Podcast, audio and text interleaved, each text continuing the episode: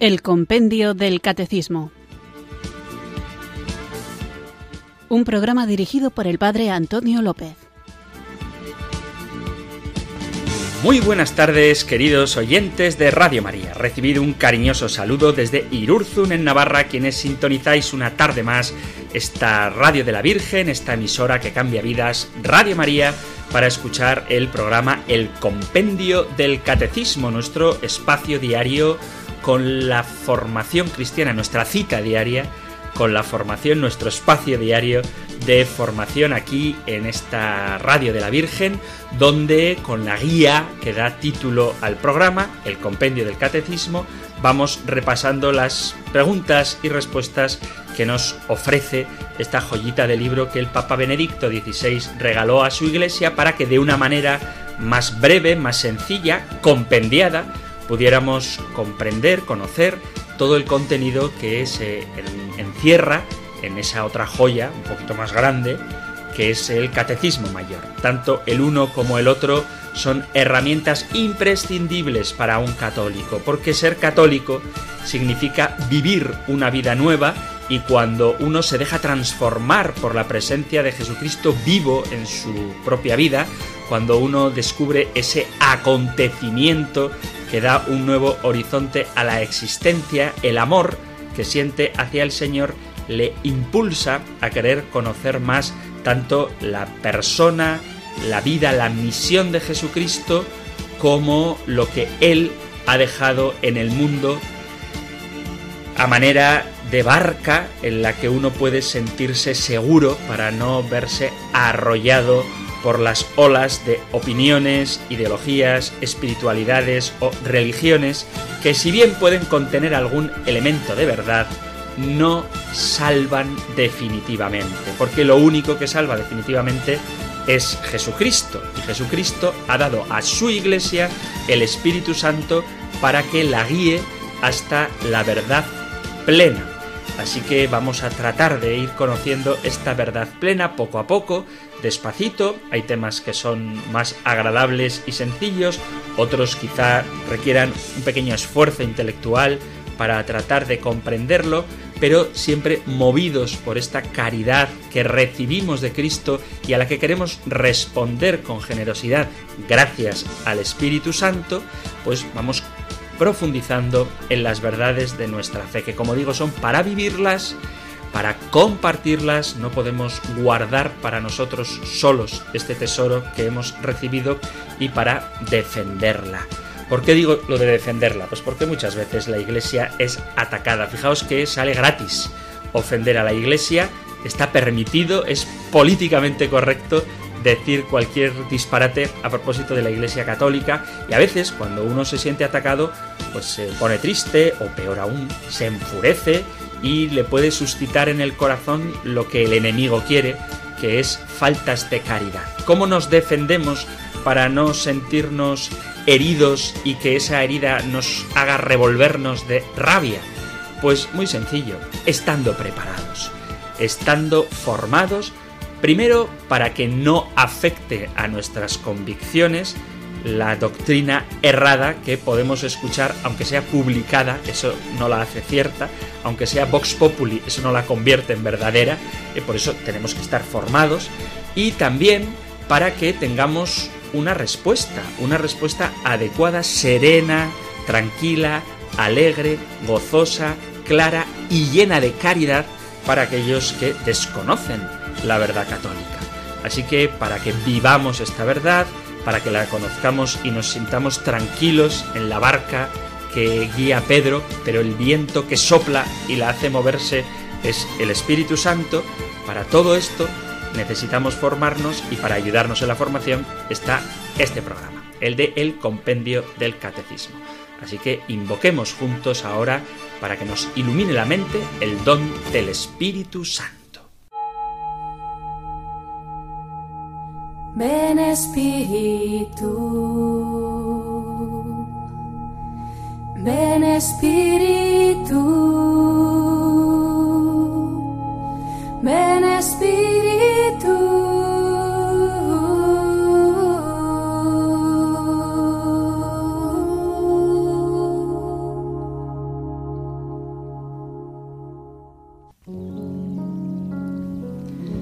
Ven Espíritu Santo como caricia que calma. Muchas cosas se revelan dentro de mí cada día, cosas que me molestan, que me inquietan, que me resienten.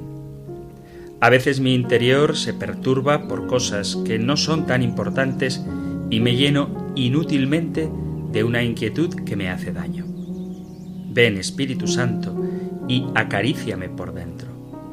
Pasa por esos sentimientos que se sublevan y cálmalos con tu caricia santa. Pasa por mi cuerpo lleno de tensiones y serénalo con tu caricia suave. Pasa por mi piel que se resiste a tantas cosas y apacíguala con tu caricia tierna. Pasa por mi corazón que se trastorna y aquíétalo con tu caricia tibia. Pasa por mis pensamientos que se alborotan y tranquilízalos con tu caricia delicada. Pasa por mis afectos que me queman y apágalos con tu caricia fresca. Ven, Espíritu Santo, acaricia lentamente todo mi ser, y con esa caricia divina pacifica, sosiega, aplaca, suaviza. Ven, Espíritu Santo. Amén.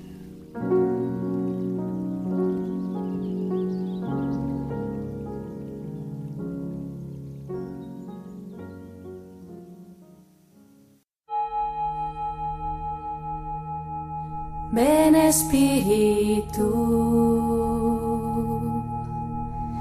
ven Espíritu, ven Espíritu.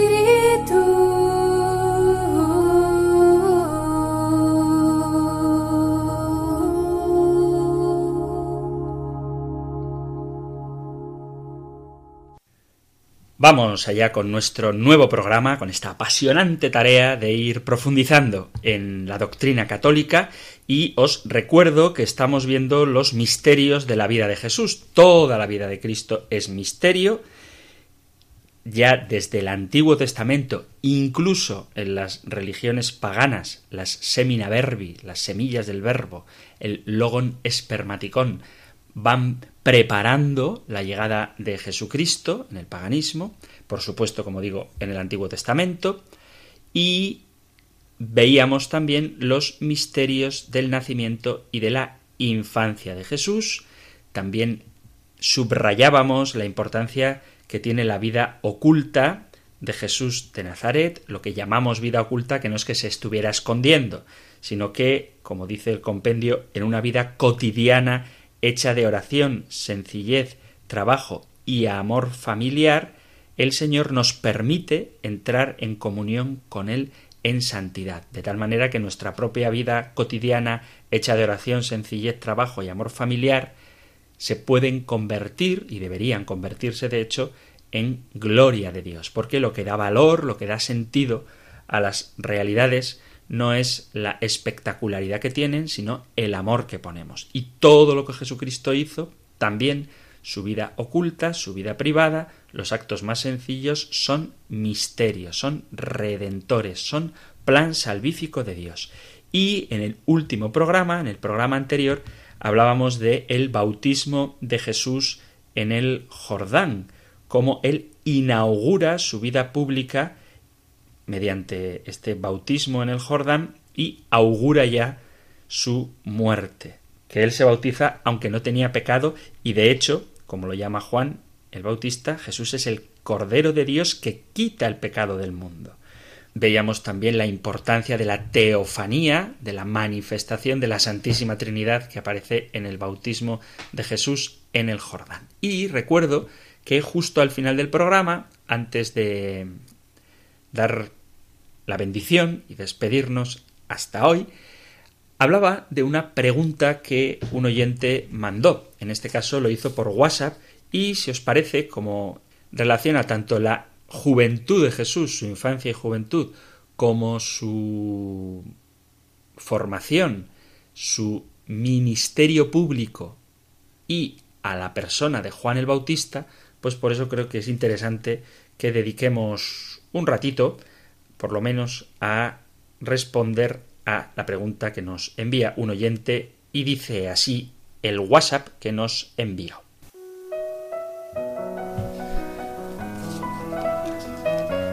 Estimado Padre Antonio, ha estado tratando el tema de la vida oculta de Cristo y me pregunto si pudo estar conviviendo con los esenios, ya que se dice que San Juan Bautista pudo ser uno de ellos. Esta opción me parece más viable que la de estudiar en la India, porque los esenios eran judíos de tradición monástica, entre comillas, dentro del judaísmo, porque se apartaban de la sociedad para rezar y estudiar las escrituras. Por tanto, creo que le pudieron dar una buena formación escriturística a Jesús. Por favor, dígame qué opina al respecto. Muy agradecido. Hermano Noé, laico, consagrado, que vive como eremita urbano. No me importa que diga mi identidad en antena. Pues muchísimas gracias, hermano Noé. Qué interesante esto de eremita urbano. Me encantaría que un día pues me pudieras contar cómo es tu vida de eremita urbano. Desde luego, la riqueza del Espíritu Santo y los carismas que inspira a la Iglesia son inmensos, son incontables y muy ricos. Bueno, pues a raíz de esta pregunta que nos hace este oyente, hermano Noé, vamos a tratar de responder. Y vuelvo a repetir, me parece importante, me parece interesante esta pregunta, porque enlaza varios temas. Primero la formación de Jesús, que ya vimos que no fue en la India, veremos si fue con los esenios, que se relaciona también con su infancia y su ministerio público, y encima con la persona de Juan Bautista, que según dice este oyente, pudo haberse formado con los esenios. Así que vamos a ver qué podemos decir de todo esto. Este tema de los esenios, que vamos a ver ahora quiénes eran, me parece muy importante, sobre todo porque a raíz de los descubrimientos de los papiros famosos, que seguro que todos habéis oído hablar de ellos, de los papiros de Qumran en el Mar Muerto, ha habido una especie de florecimiento a propósito de este grupo de esenios a los que se ha querido asociar con una mezcla entre el esoterismo y también como que los auténticos cristianos eran los esenios. De ellos echa mano la gente que quiere desprestigiar la autoridad de la Iglesia Católica diciendo que los auténticos maestros de espiritualidad son esta secta judía. Así que vamos a aclarar un poco quiénes eran, porque me parece importante dedicar el programa a este tema y si Jesús realmente era uno de ellos. Lo que nosotros sabemos de los esenios parte del historiador Flavio Josefo, que entre el siglo I antes de Cristo y el siglo I después de Cristo trata de restituir la imagen del judaísmo. Y Flavio Josefo divide la sociedad judía en tres grandes escuelas, digamos, filosófico-culturales, en tres grandes sectas. Cuando digo secta, no me refiero a la palabra en un tono despectivo, sino en tres sectores, en tres grupos cerrados, y de ahí viene la palabra secta, y en ese sentido la utilizo yo. Y estas grandes sectas, os sonarán, son los fariseos, los saduceos y los esenios.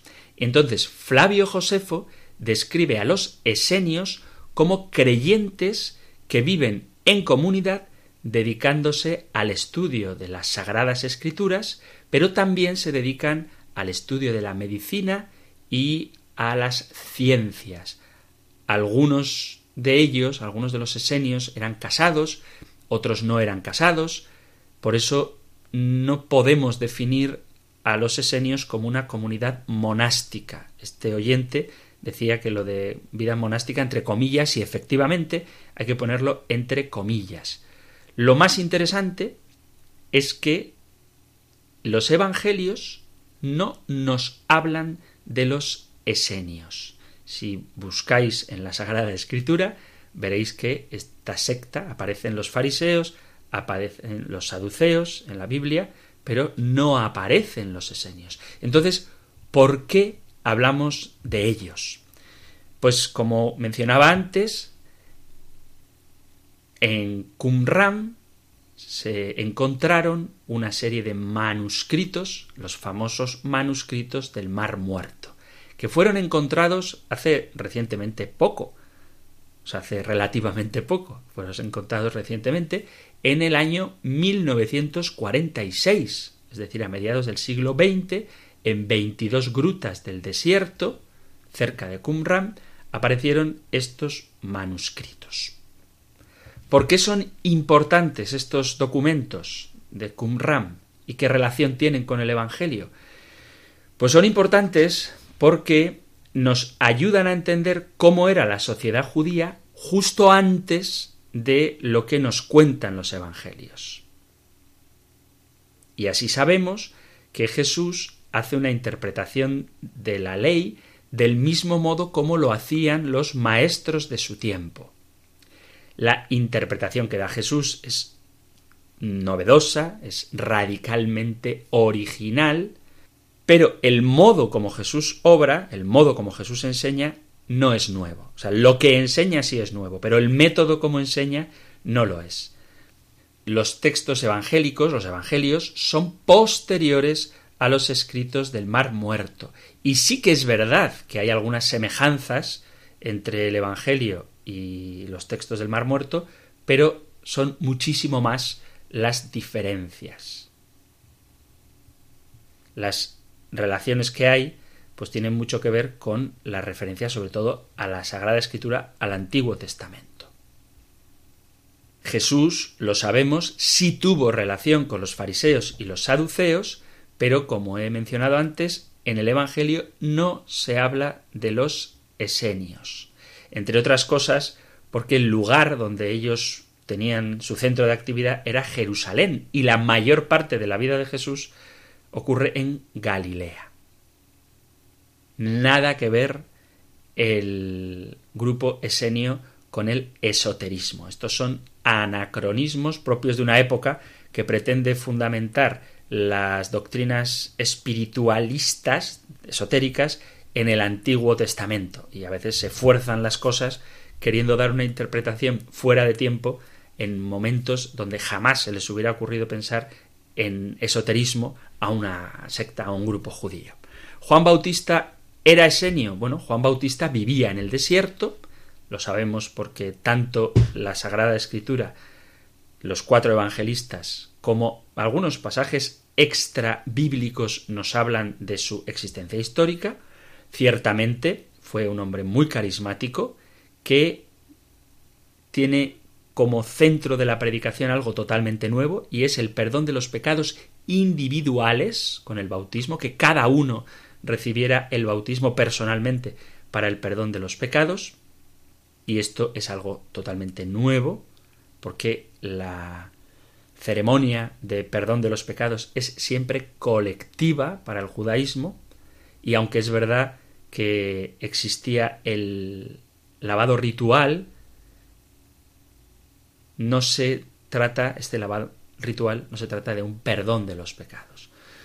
Los esenios vivían en condiciones de pureza ritual muy estricta y, sin embargo, Juan el Bautista no parece que esté especialmente interesado en este tema.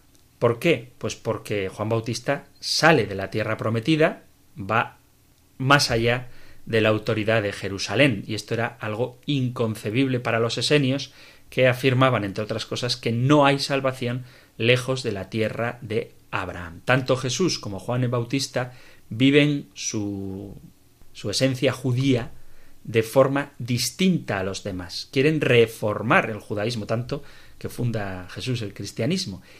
Entonces es importante no dejarnos llevar por los mitos de la comunidad esenia y por la formación que Jesús tuvo con ellos. Veremos enseguida algunas de las ideas de los esenios, esoterismos aparte, eh, o sea, fantasías aparte. Vamos a ceñirnos a lo que nos enseñan los textos del Qumran y lo que nos dice la historia. Y vamos a ver también las enseñanzas de Jesús. Y aunque ciertamente hay elementos comunes, veremos que hay muchísimas diferencias. Así que resumiendo, ¿pudo Jesús haber estudiado con los esenios? La respuesta, me pregunta mi opinión, es que no.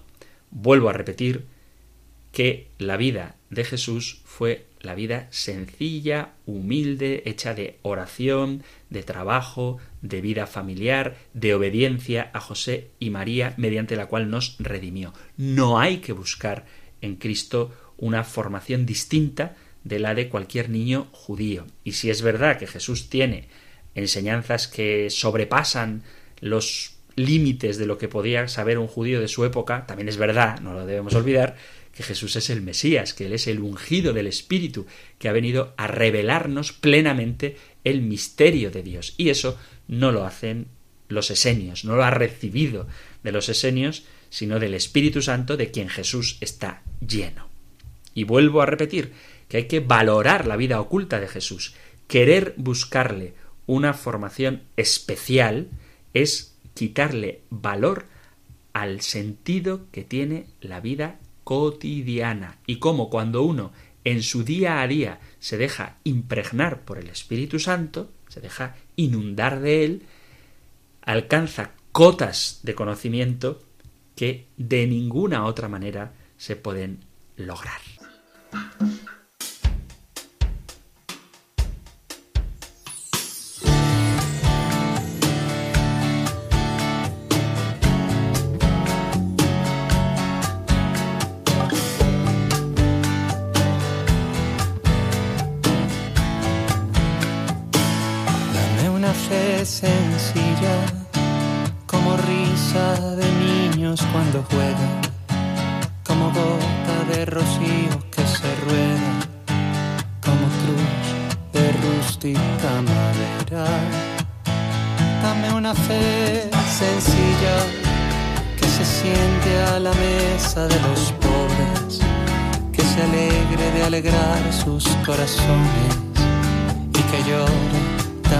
Con sus dolores. Una fe así parecida a ti, sencilla como fue a la tierra tu venida, como fueron tus historias campesinas, como fue tu hogar en Palestina.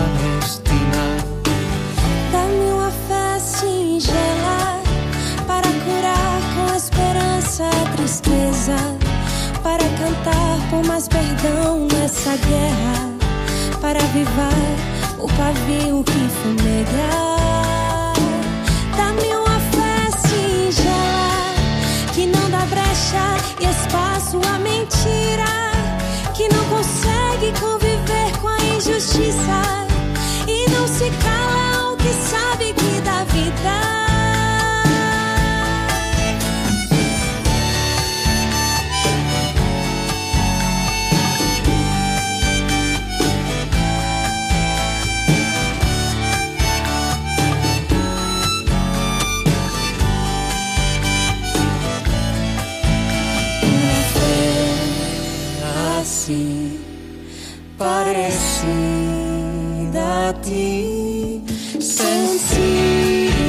Como fue a la tierra tu venida, como fueron tus historias campesinas, como fue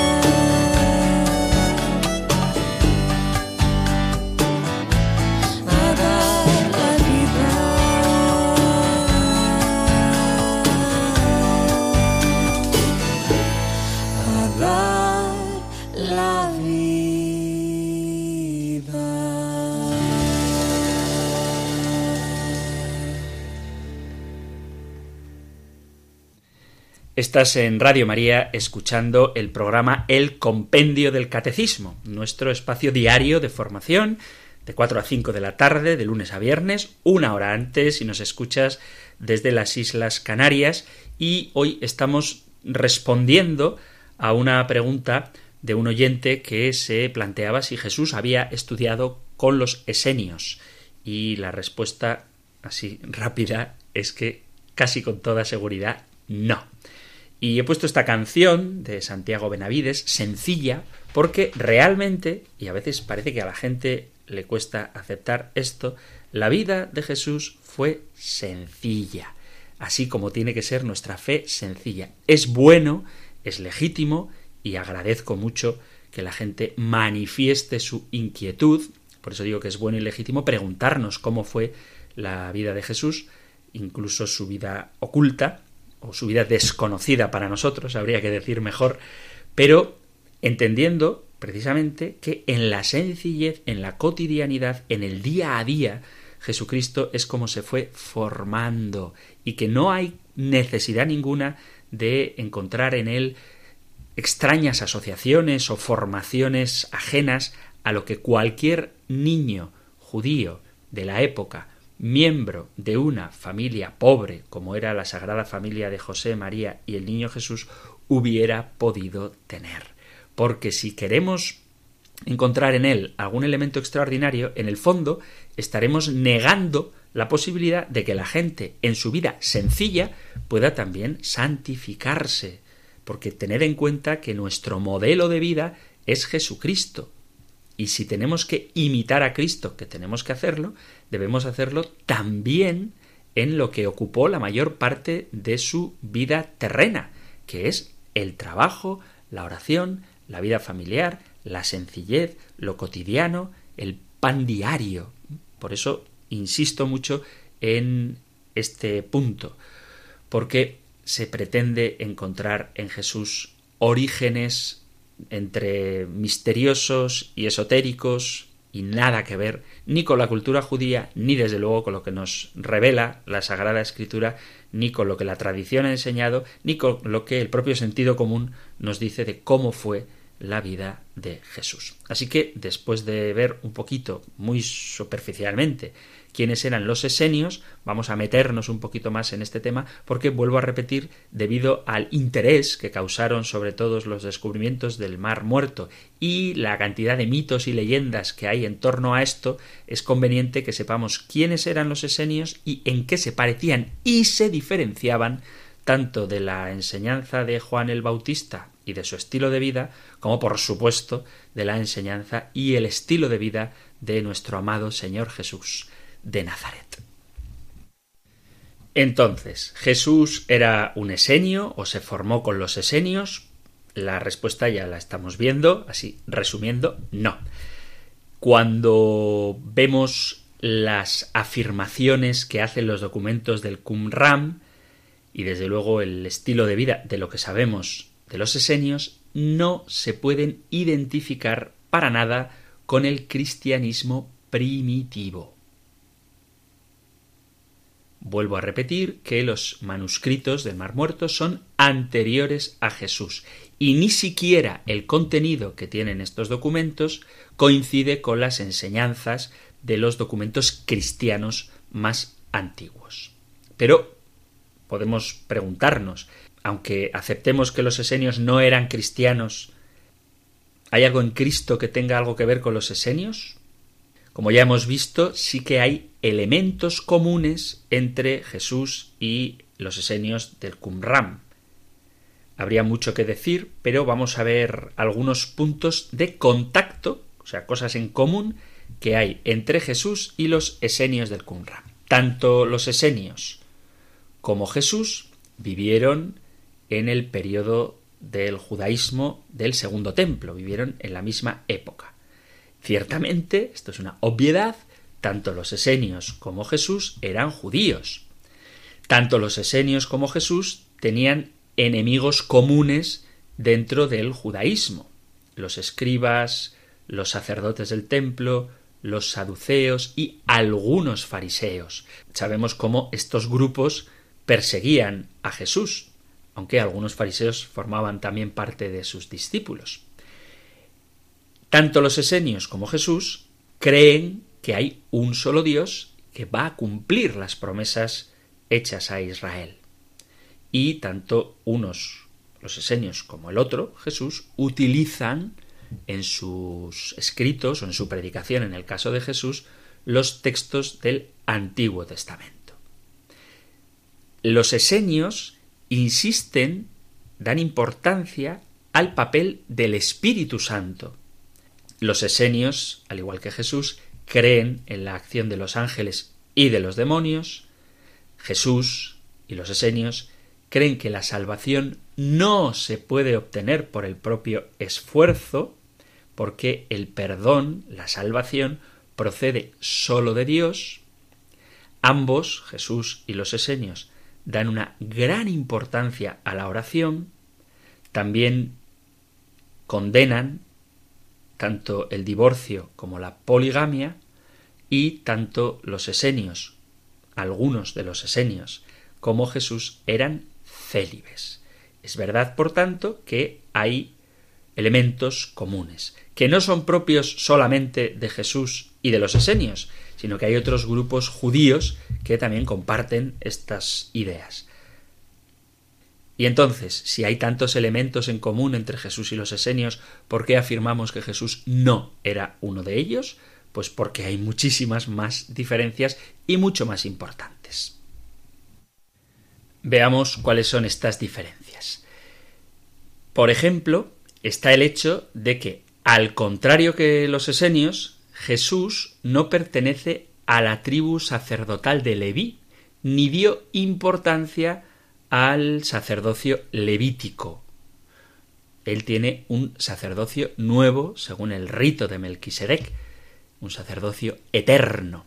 No tenemos tampoco ningún dato que señale que alguno de los doce apóstoles fuera de la estirpe sacerdotal, y el mismo Jesús no creó ningún sistema sacerdotal paralelo al templo de Jerusalén, tal y como hizo el maestro de justicia de Qumran. El sacerdocio que Jesucristo inaugura es totalmente nuevo y es la alianza nueva que sella con su propia sangre la que tiene que perpetuar el nuevo sacerdocio que no pasa, como vuelvo a repetir, según el rito de Melquisedec que él instituye en el jueves santo con la celebración de la Santa Cena, pero que no es paralelo al sacerdocio del templo de Israel. Además, el papel que otorga Jesús y los esenios a la tradición es distinto.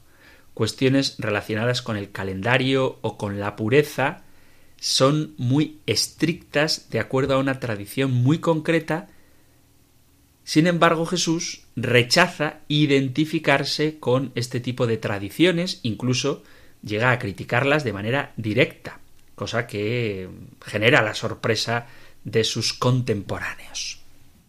Leo el Evangelio de Marcos capítulo 7, desde el versículo 1 dice, se reunieron junto a él, a Jesús, los fariseos y algunos escribas venidos de Jerusalén, y vieron que algunos discípulos comían con manos impuras, es decir, sin lavarse las manos, pues los fariseos, como los demás judíos, no comen sin lavarse antes las manos, restregando bien, aferrándose a la tradición de sus mayores, y al volver de la plaza no comen sin lavarse antes, y se aferran a otras muchas tradiciones de lavar vasos, jarras y ollas.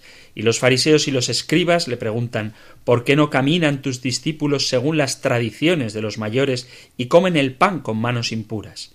Él les contestó Bien profetizó Isaías de vosotros, hipócritas, como está escrito. Este pueblo me honra con los labios, pero su corazón está lejos de mí. El culto que me dan está vacío, porque la doctrina que enseñan son preceptos humanos, dejáis a un lado el mandamiento de Dios para aferraros a la tradición de los hombres. Y añadió anuláis el mandamiento de Dios por mantener vuestra tradición. Vemos cómo Jesús critica las tradiciones y el deseo que él tiene es volver al corazón de la Sagrada Escritura que a veces queda opacado por esas tradiciones que los judíos mantienen de manera escrupulosa.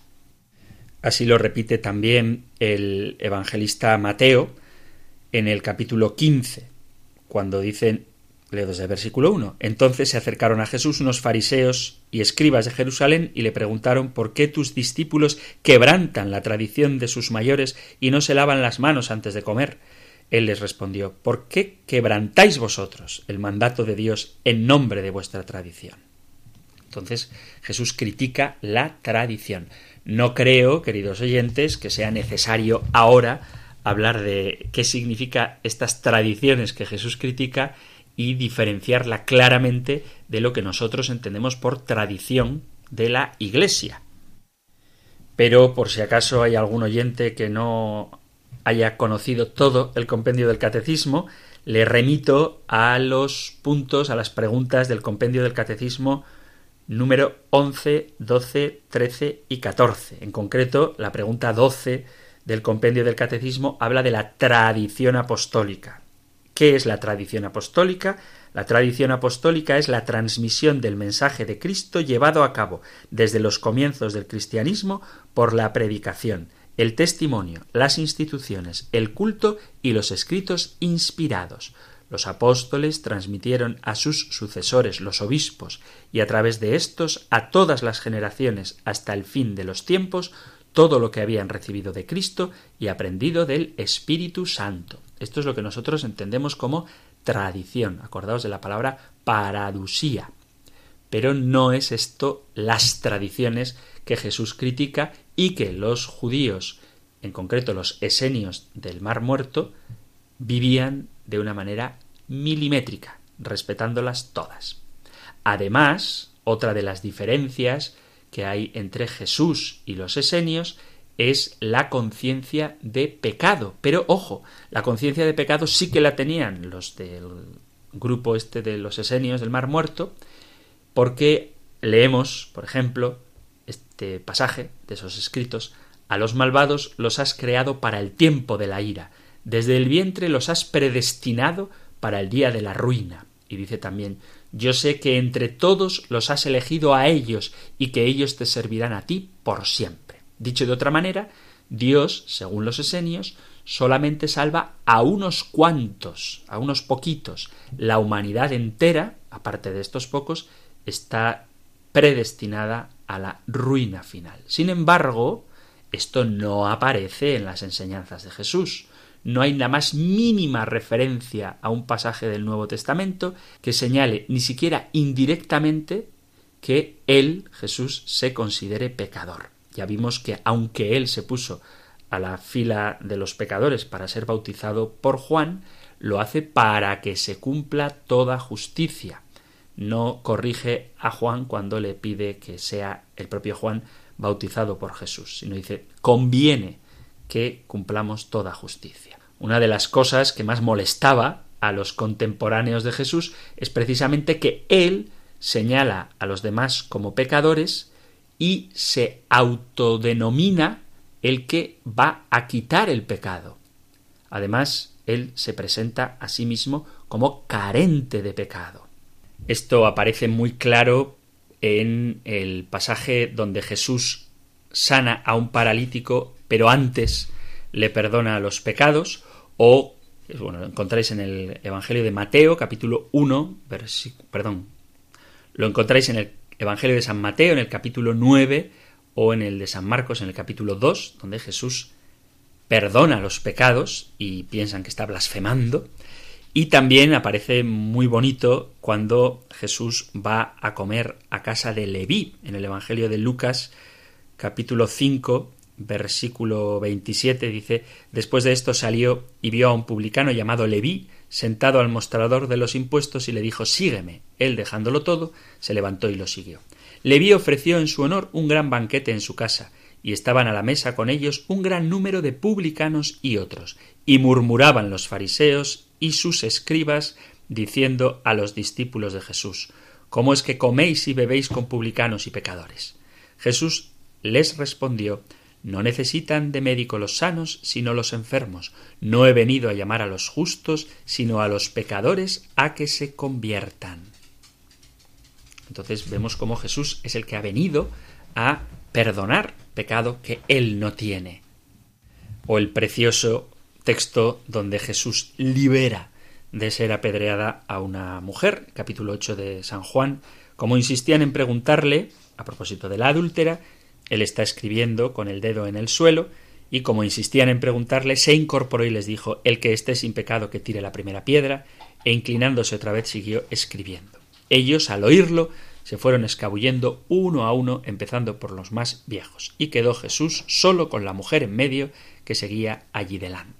Todos dejan sus piedras porque son pecadores, pero Jesús se queda allí, porque él no tiene pecado. Y esto le diferencia del grupo de los esenios.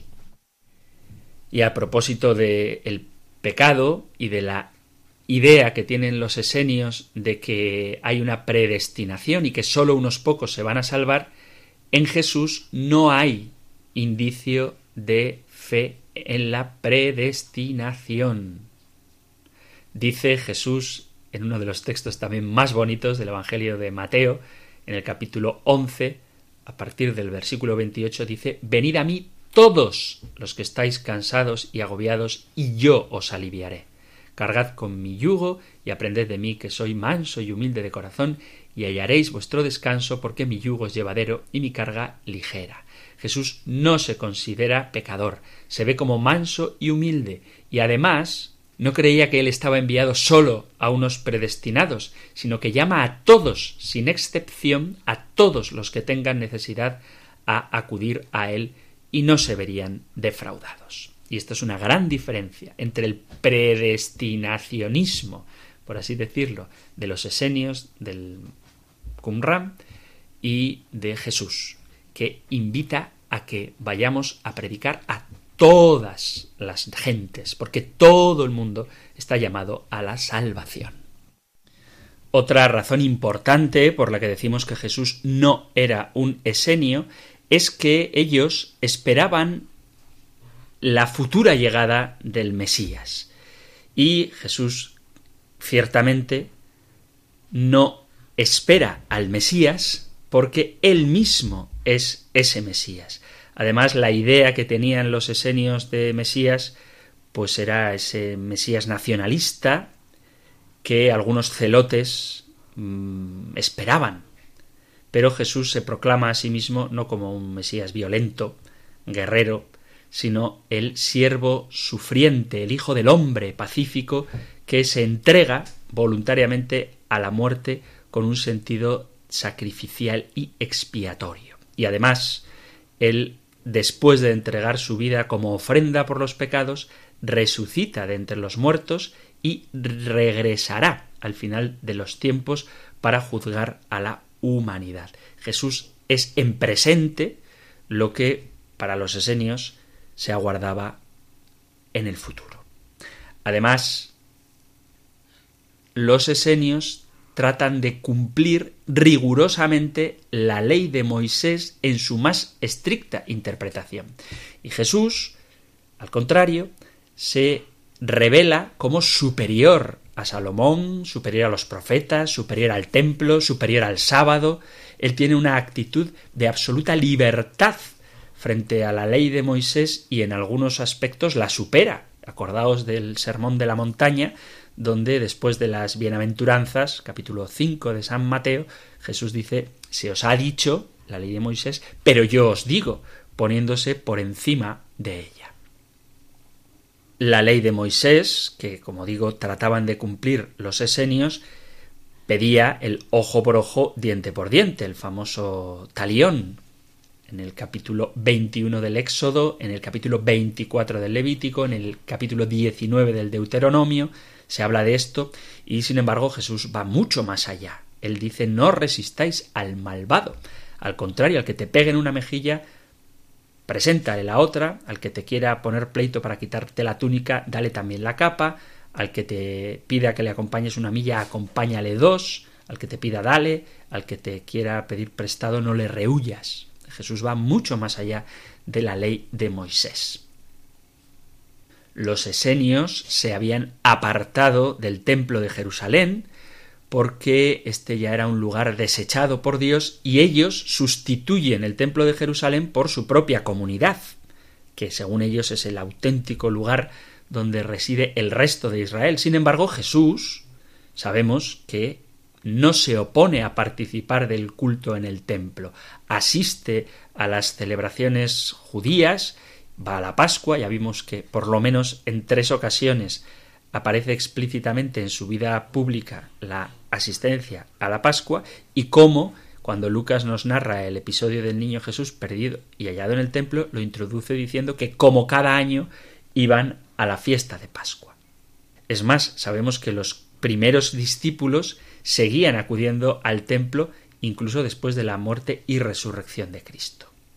No obstante, es verdad que Jesús critica, por ejemplo, cuando expulsa a los mercaderes y pide que no se convierta en cueva de ladrones lo que es casa de oración. Pero acude al templo, valora y respeta el templo. Aunque ciertamente augura, profetiza su destrucción. De hecho, es uno de los argumentos que esgrimen sus enemigos en el juicio que le hacen para condenarlo a muerte. Esto, por ejemplo, está en el Evangelio de Marcos capítulo 13 a partir del versículo 1, donde le dicen a Jesús, mira qué belleza, ¿no? qué piedras tan preciosas y los exvotos y demás, y Jesús dice, os aseguro que no quedará piedra sobre piedra. Los esenios esperaban también un nuevo pacto con Dios, pero es muy distinto de lo que Jesús entiende por nueva alianza.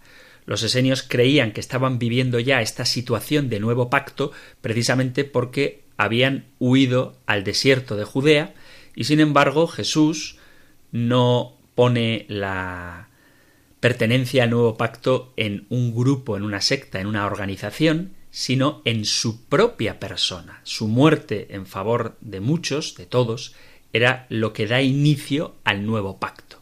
Al igual que el sacrificio del Cordero había sido una señal de que se acercaba la liberación de Israel de la esclavitud de Egipto, el sacrificio de Jesús indica el inicio del nuevo pacto. Y este nuevo pacto comienza con él.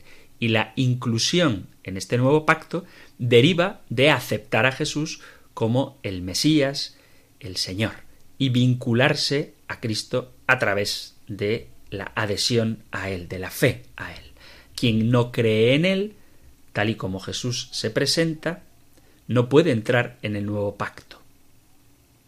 No hace falta formar parte de la secta esenia para formar parte del nuevo pueblo de Dios, sino que hay que aceptar a la persona de Jesucristo para sellar con Dios una nueva alianza en el cuerpo y la sangre de Jesucristo. Así que resumiendo, podemos ver que si comparamos a los esenios con Jesús, vemos que efectivamente hay puntos comunes, que son innegables, pero esto tiene que ver sobre todo con el contexto histórico que sí que compartían, vivían en la misma época, pero son más los puntos de discrepancia que los puntos en común. Y desde luego la imagen que tiene de Dios y de la antigua alianza los esenios y la imagen que tiene Jesucristo de Dios su Padre y de la nueva alianza que es él mismo son totalmente diferentes. No hay que irse de Jerusalén al desierto para alcanzar la salvación, sino que hay que aceptar a Jesucristo. No hay que esperar en un futuro la llegada del Mesías, sino que Jesucristo es ese Mesías prometido. No hay que aferrarse estrictamente al cumplimiento de la ley de Moisés, sino que Jesús supera esa ley en sí mismo, poniéndose, vuelvo a repetir, por encima de Salomón, los profetas o el templo, y por eso hay grandísimas diferencias esenciales entre los esenios y Jesús.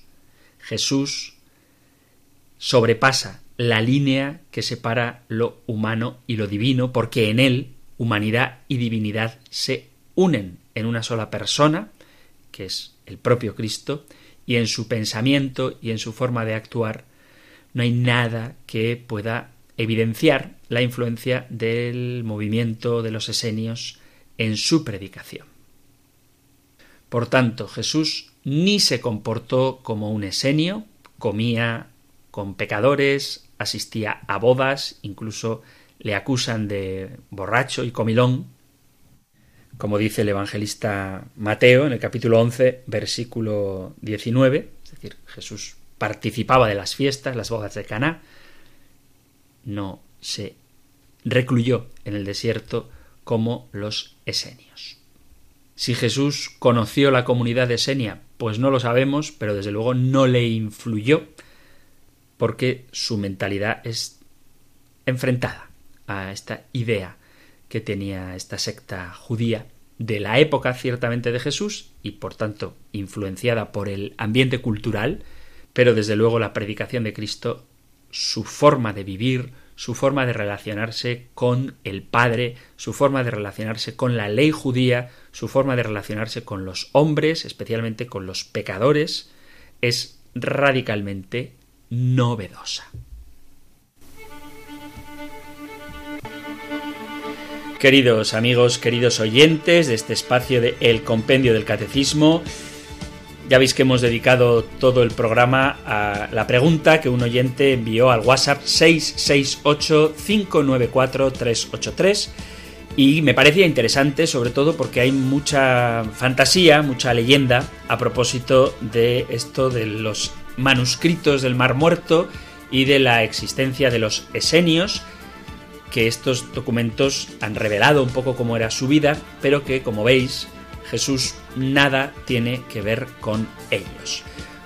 Os recuerdo que siempre que tengáis alguna duda podéis enviarla al 668-594-383, 668-594-383 o al correo electrónico compendio arroba radiomaria.es. Así que ahora en estos minutitos que nos quedan vamos a responder también a alguna de las preguntas que nuestros oyentes envían. Y para que veáis que no todos son piropos y palabras favorables a este programa, vamos a leer un correo electrónico que nos envía un oyente y dice así.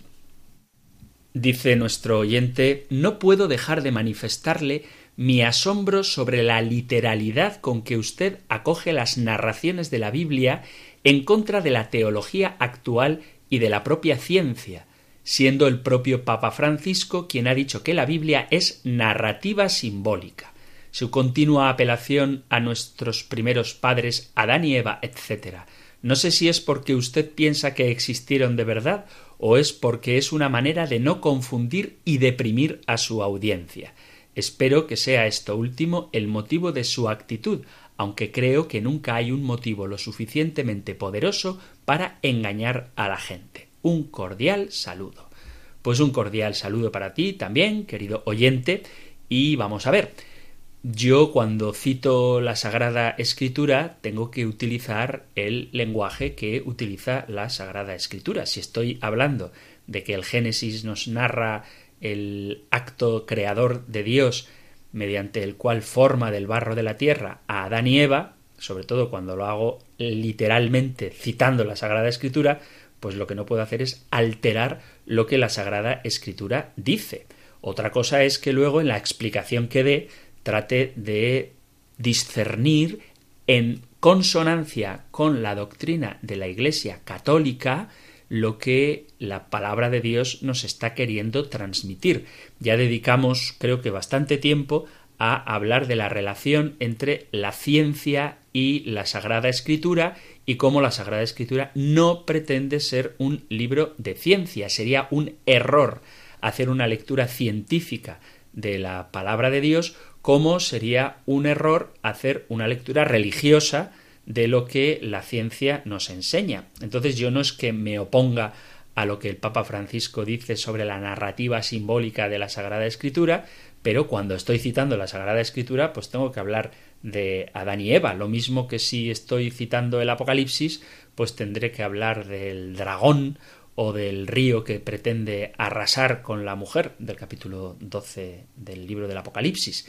Cuando estamos relatando los textos de la palabra de Dios, pues tengo que usar el lenguaje que utilizan los textos de la palabra de Dios. Y desde luego no es mi intención la de evitar la depresión de la gente y el programa lo que pretende precisamente es sacar de la confusión a las personas que lo oyen y desde luego nunca es mi intención engañar a nadie. Simplemente lo que trato de hacer en el programa es explicar lo que el compendio del catecismo dice. Y el catecismo nos enseña, en consonancia con la Sagrada Escritura, leo el punto, la pregunta número 68 del compendio del catecismo. Dice, ¿por qué los hombres forman una unidad?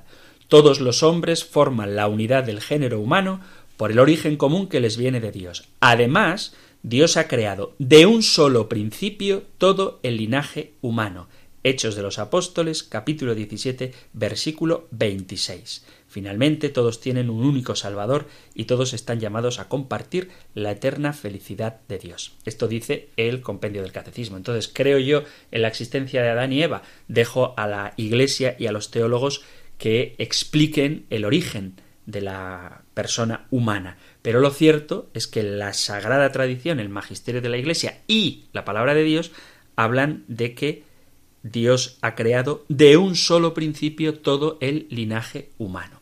Esto es importante para entender la solidaridad entre todos los hombres, entre todas las personas, entre todas las personas humanas, y cómo por el pecado de uno todos hemos caído en desgracia, así como por la redención de uno, Jesucristo, todos hemos vuelto a la gracia. Capítulo quinto de la carta a los romanos. Entonces, no se trata de lo que yo crea, sino de lo que la Iglesia enseña, que no es para engañar, sino para aclarar lo que la divina revelación nos dice.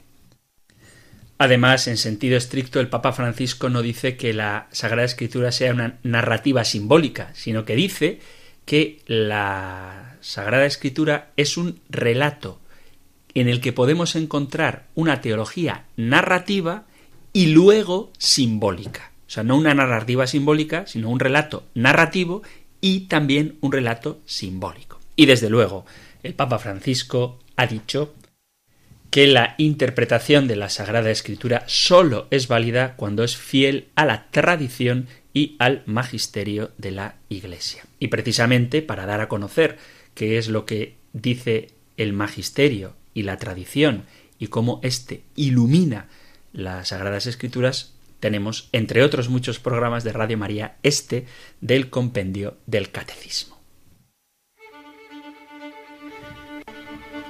Espero, querido amigo, que sigas escuchando el compendio del Catecismo y cualquier duda que tengas, pues ya sabes que la puedes enviar al número de teléfono de WhatsApp 668 594 383, este oyente y todos los que queráis Podéis hacerlo o con un texto o con un mensaje de audio 668 594 383 o si lo preferís en la dirección de correo electrónico compendio arroba radiomaria.es. Todas las opiniones, todas las ideas que queréis compartir, los testimonios, con la única norma de no faltar a la caridad, son bien recibidos. 668-594-383 o compendio arroba radiomaria.es. Me despido ahora con la bendición que la Sagrada Escritura nos ofrece en el capítulo sexto del libro de los números. El Señor te bendiga y te proteja, el Señor ilumine su rostro sobre ti y te conceda su favor, el Señor te muestre su rostro y te conceda la paz. Muchísimas gracias, queridos amigos, queridos oyentes, por estar ahí. Gracias por escuchar el compendio del catecismo y si queréis, volveremos a encontrarnos en un próximo programa. Un fuerte abrazo.